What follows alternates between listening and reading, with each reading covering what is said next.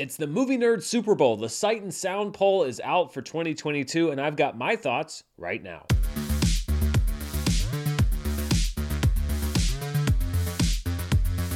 Hello, everybody. I'm Dan Murrell here with my thoughts on the 2022 Sight and Sound poll. And if you're like most people in the world, you're probably saying, what the hell is the Sight and Sound poll? Well, as I mentioned, it's sort of like the movie nerd Super Bowl, a solar eclipse for film Twitter, if you will. Every 10 years, a poll is conducted by the magazine Sight and Sound, which is a product of the British Film Institute, or BFI. The first Sight and Sound poll was conducted in 1952 when 85 critics were asked to participate and 63 responded to the poll. Most of those critics, by the way, said it was a terrible idea. The winner was Italian director Vittorio De Sica's Bicycle Thieves, with Chaplin, City Lights, and The Gold Rush both tying for second place.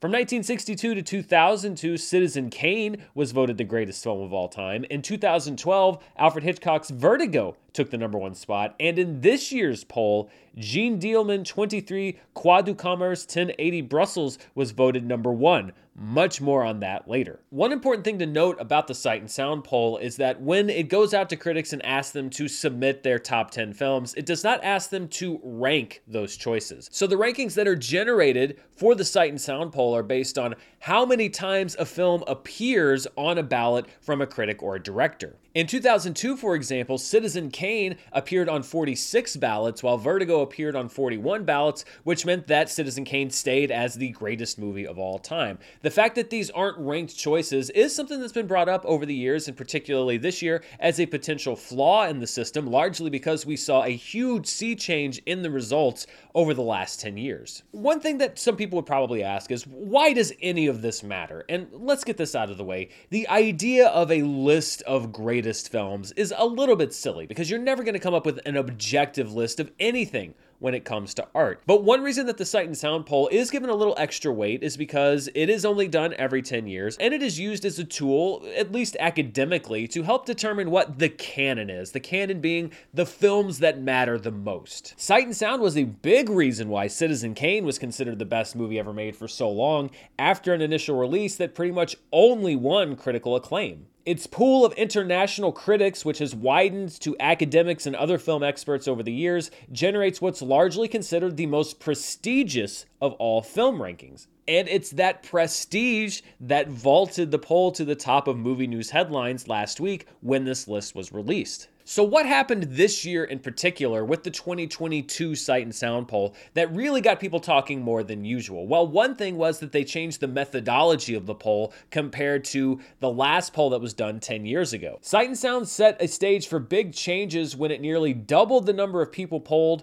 from 846 last time to 1,639, by far the largest number of lists ever solicited. And not just from critics, but also programmers, curators, film archivists, and academics. And the big headline for this poll was the continued meteoric rise of director Chantal Akerman's Jeanne Dielman. It was a relatively obscure film until fairly recently, which debuted on the Sight and Sound poll in 2012, ranked number 35. And while a lot of people had projected that it could potentially enter the top 10, few thought that it would actually be number one. But when all of the results were tabulated, Jeanne Dielman was listed on the largest number of ballots submitted and thus took the top spot. Jeanne Dielman's rise was the biggest sign of an overall trend for this list, which saw more films from women directors than at any other point in the poll's history, either rising up the ranks or added to the list for the first time. For example, Claire Denis' film Beau Travail, which debuted in 2012, tied for 78th, jumped all the way to number 7 on the 2022 list. The full top 10 consisted of Jeanne Dielman at number 1, previous number 1 Vertigo at number 2, Citizen Kane at number 3, Yasujiro Ozu's Tokyo Story at number 4, Wong Kar Wai's In the Mood for Love at number 5, 2001 A Space Odyssey at number 6, Beau Travail at number 7, David Lynch's Mulholland Drive at number 8, the 1929 Soviet experimental documentary Man with a Movie Camera at number 9, and Gene Kelly and Stanley Donen's Singing in the Rain at number 10. Dropping out of the top 10 were Jean Renoir's The Rules of the Game, down from number 4 to number 13, F.W. Murnau's silent classic Sunrise Down from number 5 to number 33. John Ford's The Searchers down from number 7 to number 15. Carl Theodor Dreyer's The Passion of Joan of Arc down from number 9 to a tie for 21st, and Fellini's 8.5 down from number 10 to a tie for 31st. In addition to the big jumps from Jeanne Dielman and Beau Travail, another Chantal Akerman film, News from Home, entered the list, as well as Julie Dash's Daughters of the Dust, Ousmane Sembène's Black Girl, and Agnes Varda's The Gleaners and I, all making the list for the first time. In all, 11 films from female directors made the Sight and Sound Top 100, up from just two films 10 years ago. Other new additions to the critics list included Spike Lee's Do the Right Thing at number 24, Barry Jenkins' Moonlight tied for 60th, Hayao Miyazaki's My Neighbor Totoro and Spirited Away at number 75 and 72 respectively, Bong Joon-ho's Parasite tied for 90th, and Jordan Peele's Get Out tied for 95th. Films that fell off the list included Martin Scorsese's Raging Bull, Ingmar Bergman's The Seventh Seal, David Lean's Lawrence of Arabia, Robert Altman's Nashville, Jean Renoir's Grand Illusion, and due to a rule change that no longer allowed it to be listed alongside the first film, The Godfather Part 2, which had been listed at number 31 in 2012 but fell off the list altogether in 2022. So, what's behind all of these changes, other than the fact that the canon obviously does change from decade to decade and always has when it comes to the sight and sound poll? Well, one thing, and this is not a supposition, is that the BFI was looking to diversify the list and shake up the film canon tree a little bit. And that's not a guess on my part, that was a stated goal from the organization itself. In the write up that accompanied the release of the list, the British Film Institute's Jason Wood said, quote, as well as being a compelling list, one of the most important elements is that it shakes a fist at the established established order. Canon should be challenged and interrogated, and as part of the BFI's remit to not only revisit film history, but to also reframe it, it's so satisfying to see a list that feels quite radical in its sense of diversity and inclusion. But this desire to shake up the film canon is nothing new. As a matter of fact, Sight and Sound has been looking to shake things up for decades and defy what they have often referred to as the film orthodoxy. In the introduction to 1962's poll, the magazine's second, Sight and Sound stated, We ask people to send us really personal selections, not to let themselves be influenced by academic orthodoxy into nominating films they might not have seen for 20 or 30 years and remembered as misty landmarks. So, all the way back in the 60s, Sight and Sound was already saying, Don't include the films that you think you should include, include the films that you want to include. In the ramp up to 1972's poll, they stated the 1972 list is weighted more heavily heavily than might have been expected, no less solidly than the 1962 list, towards orthodoxy. So again, you see here in the third poll a growing frustration from BFI and Sight and Sound that the same movies kept popping up. In the introduction to 1982's poll, a clearly frustrated publication wrote, "The range of titles that turn up in individual lists is probably greater than ever, but when the votes are totted up, it appears that astonishingly little has changed, a conclusion likely to depress some as much as it may reassure others. So again, you saw here a desire and really a request from Sight and Sound to add new movies to the canon. There were new movies in the list overall, but they weren't quite happy with that top 10. It still was a little stale for them. In the intro to 1992's list, as Citizen Kane continued its dominance at the top spot, Sight and Sound first referenced the absence of women directors in the poll. They said, quote, It is remarkable that Citizen Kane, which has topped the list in the last three Sight and Sound polls, should reign supreme for both critics and filmmakers it may well be that certain films matter to a generation. The appearance of Chantal Akerman's Jeanne Dielman on some lists seems to be one such example. With the exceptions of Akerman, Maya Deren, Jane Campion, and a few others, women directors are noticeable by their absence. 1992, by the way, was the first year that Sight and Sound conducted a director's poll, but it's interesting that as far back as 30 years ago, Sight and Sound was already specifically citing Jeanne Dielman as a substantial work from a female director. The introduction to the 2002 Sight and Sound poll attempted to take the focus off of the top films entirely, saying, quote, the immediate lesson of the 2002 poll, perhaps the last of the film strip era, is surely that diversity has to be defended. Cinemas, video shops, libraries, syllabuses, and governments all need to be challenged to keep open those channels that connect the world. And as for lists, let's have more of them and more iconoclastic ones, but instead of celebrating the winners, remember it's the margins that really matter. The most interesting note for me there is again, as the top films were largely unchanged from decade to decade, the publication began to tell people to kind of focus, well, don't pay attention to those. Look at all the other new titles on the list. Again, a desire on their part to look at the change that was coming and a change that was obviously very slow for them.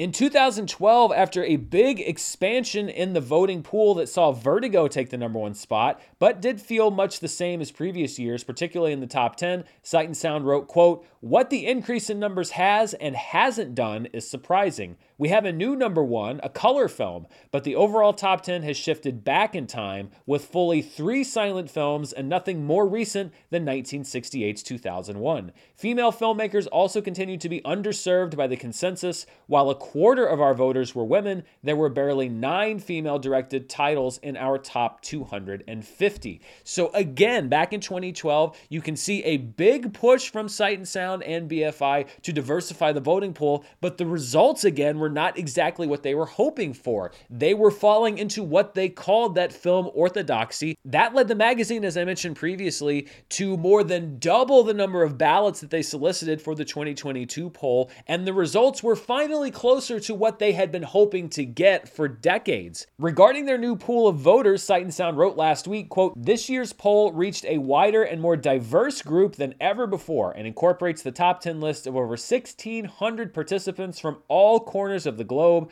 who voted for more than 4,000 films overall. This compares to the 846 who were asked 10 years ago and reflects a variety of factors, including the more diverse group of contributors voting in the poll and the impact and increased influence of film commentators internationally via the internet. This seemed like a doubling down of the strategy that didn't work like Sight and Sound had hoped it would back in 2012. By doubling the number of voters, you open up the possibility that you do have, as they said, radical change in the canon and the top 10, and that's exactly what was delivered. Now, I don't know the mindset of the people who voted in these polls, why they chose the films that they chose, but I'm noting these changes because of the big sea change that we saw in just 10 years, which has been unlike any change that we've ever seen in the Sight and Sound poll before. I think that it does reflect a desire institutionally to change things up, which led them to make even more changes in who voted in the poll to help to construct the result that they were looking for. And I think it's really interesting to compare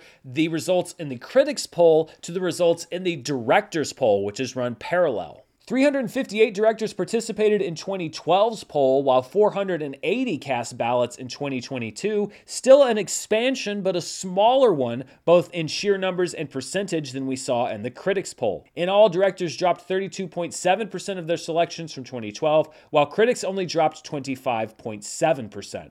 Of the new films added, 73.5% of those on the directors list came from non white, non male directors, while 80% of new entries on the critics list met those criteria. So, this is already an interesting thing to note, which is that directors dropped more films out of their top 100 by percentage than the critics did, but the movies that were added, the new movies on the list, were slightly less diverse as defined by the BFI than the ones that were on the critics list. But there were some big movements in common with both polls. For the directors, Jeanne Dielman went from unranked at all in 2012 to number 4. Beau Travail went from unranked at all to number 14, and Do the Right Thing went from unranked to number 29. There were also a few films in common that were dropped from both lists, including Orson Welles' Touch of Evil Sam Peckinpah's The Wild Bunch, Werner Herzog's Aguirre, The Wrath of God, and the surrealist film Un Chien Andalou. So looking at the two lists, you see a very similar movement, but I think you see with critics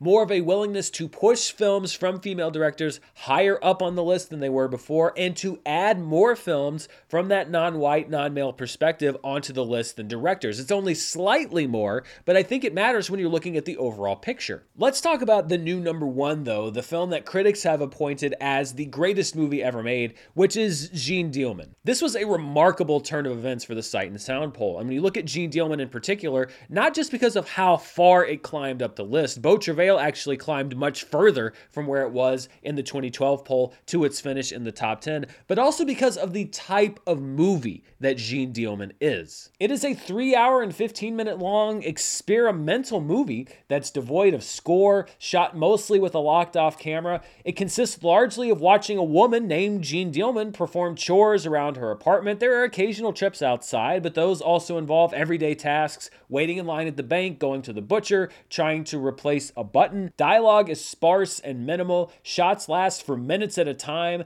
The film ends with a six minute uncut shot of our lead character sitting silently in a room.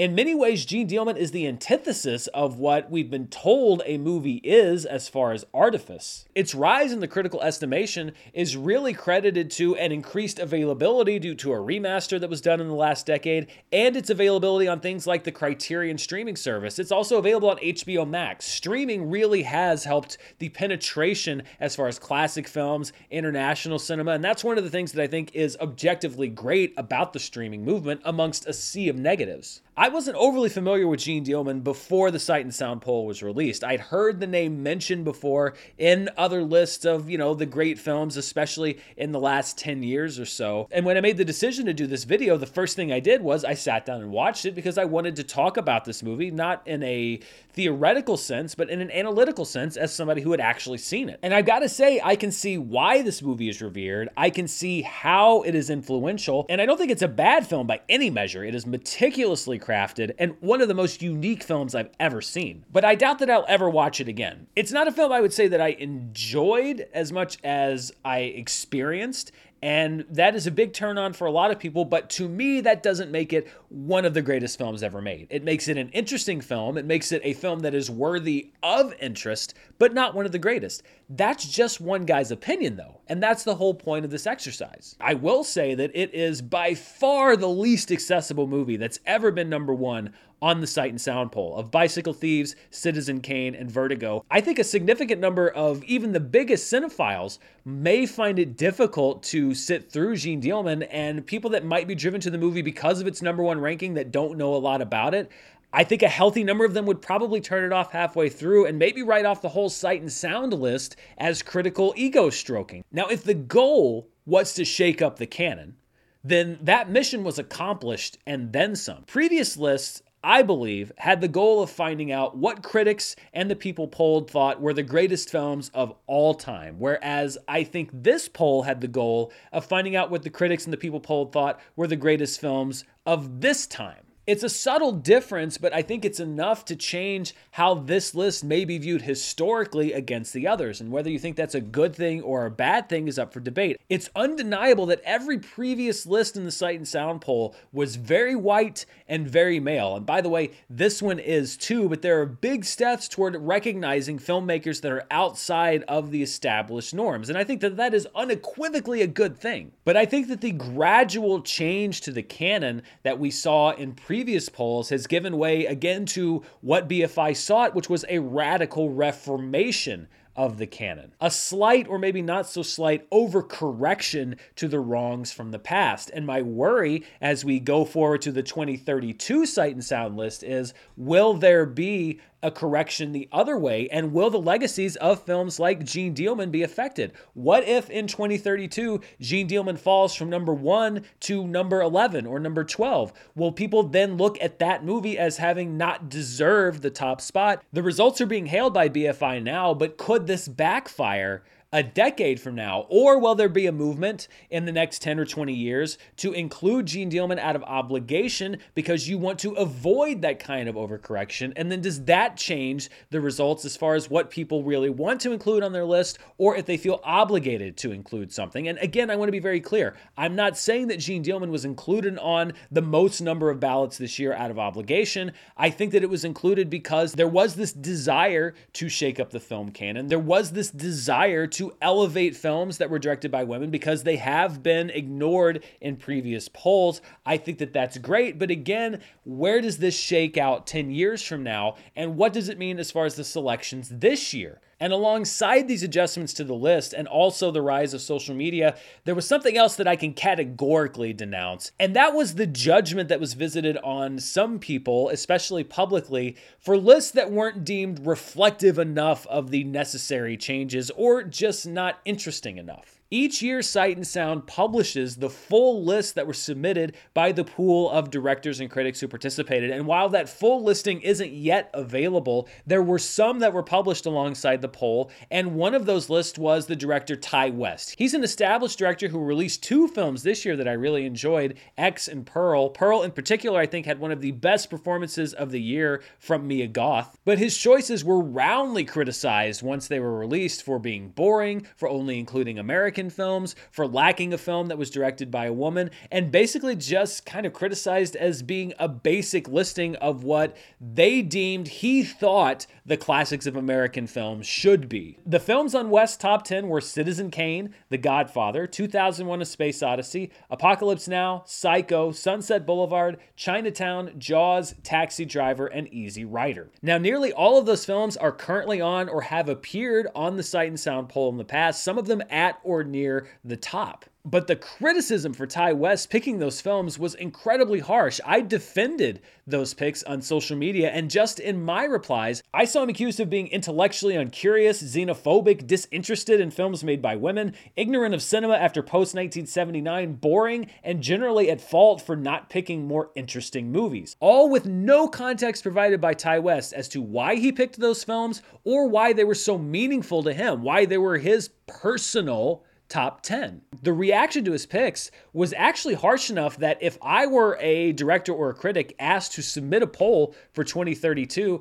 then I would sit there and actually maybe overanalyze my picks. What if my own top 10 films are deemed too boring? Do I need to include lists that conform to the idea of what others think the list should look like? Or should I pick the top 10 films that I want to pick, even if it doesn't conform to what people think I should pick? If I'm a director, should I pick a film that people think that I should pick based on my work, or should I pick the film that's most personally meaningful to me? It's a tough choice. Which really brings us back to the concept of orthodoxy, which is something that the BFI has fought against for so many decades. Orthodoxy is basically the idea of picking the films that you think you should pick versus the films that you want to pick. But if the aim of Sight and Sound is to shake your fist at the film canon, to shake up what has been considered the orthodoxy, then doesn't submitting a list that perhaps more closely reflects the past become unorthodox? And doesn't submitting a list that shakes things up become the orthodox, become what's expected? It's a heady question, but it really breaks down to should Sight and Sound be openly encouraging shaking your fist at the orthodoxy, or should they be doing what they've always done, which is to encourage their participants to include the 10 films that they personally believe are the 10 greatest films in the history of cinema, and then letting those results shake out in the final poll. I also think that singling Ti West out for his picks is really unfair on the part of the public, not on Sight and Sound. They didn't do this at all, because there are other directors that picked films with far weirder criteria. Wes Anderson, for example, picked 10 French films because, as he said, he was in France when he made the list. Why is he not being criticized for not taking the assignment seriously? John Carpenter's list of top 10 films hasn't changed in decades. Martin Scorsese's top 10 list doesn't include anything that would be considered quote unquote modern cinema, and yet I don't see the criticism for their lists. As films become more available, I also think that there is a sense of elitism that has settled into a lot of the cinephile community and particularly online, where the idea that if your tastes conform to what is considered classic cinema, then you just don't understand. You're not going deep enough into what movies really are, and it becomes almost a competition to who can name the most obscure film as one of their influences. This is counter, in my opinion, to the concept of art itself. The only relationship that matters in art is the relationship between that art and the viewer. The relationship between you and a piece of art can only be defined by you. That's why I say, even though I am a movie critic, it is not my job to tell you what you should think about a movie. It is my job to tell you what I think about a movie, and then you can go see it and make your own determination and decide do you agree with me or do you not agree with me. So, this idea that you should be able to dictate somebody's personal tastes about movies is really just kind of offensive to me. Take director S.S. Rajamouli, whose RRR has become a global sensation in 2022.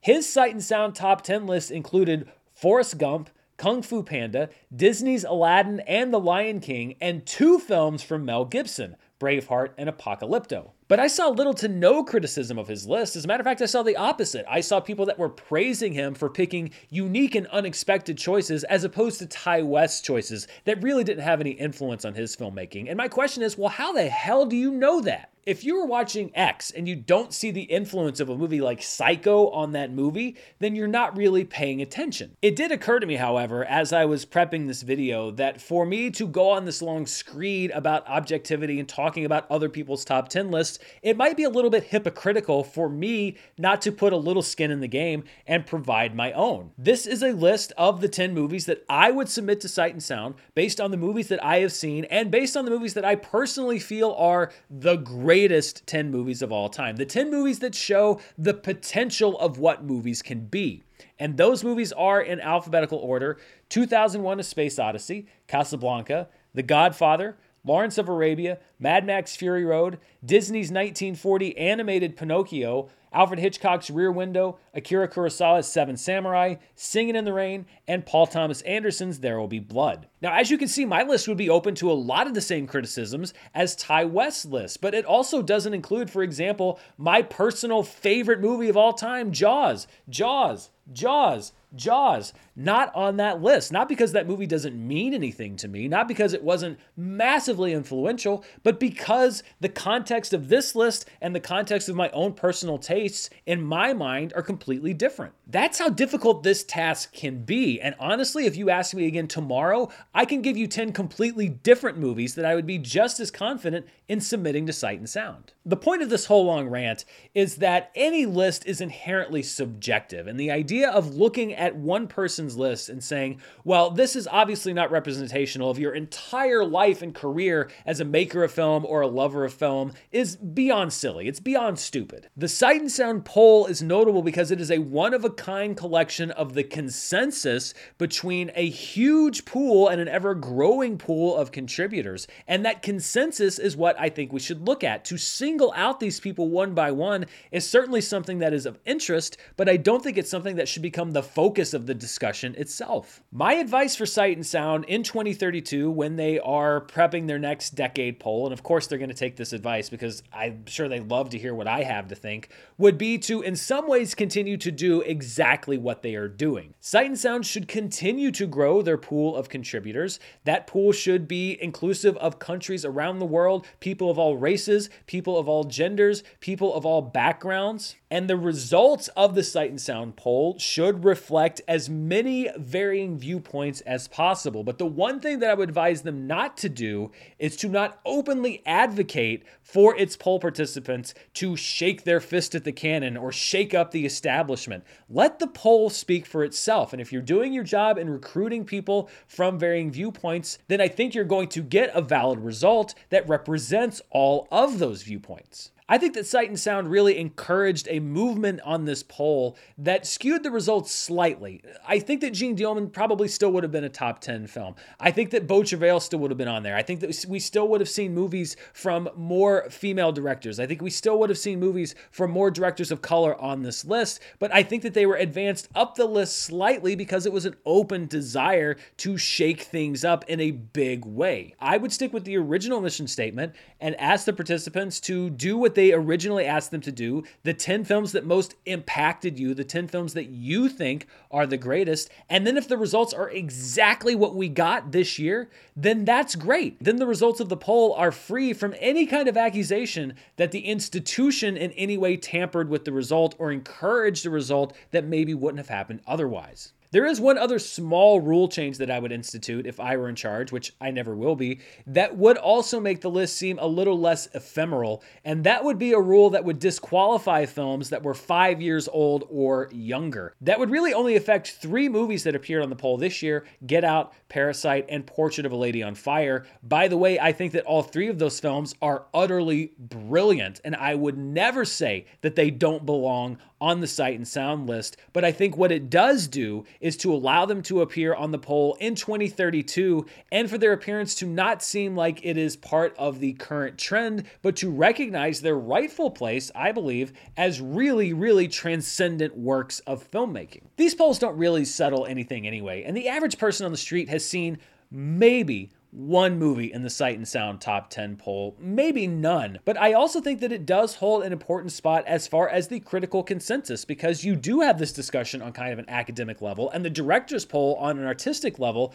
about what everybody is thinking. The Sight and Sound list will always be up for debate, but I think it remains as close as we have to a living historical document of critical consensus over the decades. And I think that its aim should be very simple find the best people that you can possibly find to weigh in on the topic, ask their opinion, and then let the votes tell the story. So, those are my thoughts on the Sight and Sound poll. Very long winded thoughts. Let me know what you think down in the comments below. And also go check out the Sight and Sound poll because, regardless of the ranking, etc., there are some great movies on that list and movies that are worthy of seeing if you haven't seen them yet. Thanks so much for watching. Of course, I'll be back here later this week and next week and into the new year with more box office, movie reviews, movie news, everything that can cover the world of entertainment, and just things that I want to talk about for the three of you that have stuck around this long to hear me talk about Sight sound. Thank you so much for watching. Until next time, stay safe, and I'll see you then. Bye.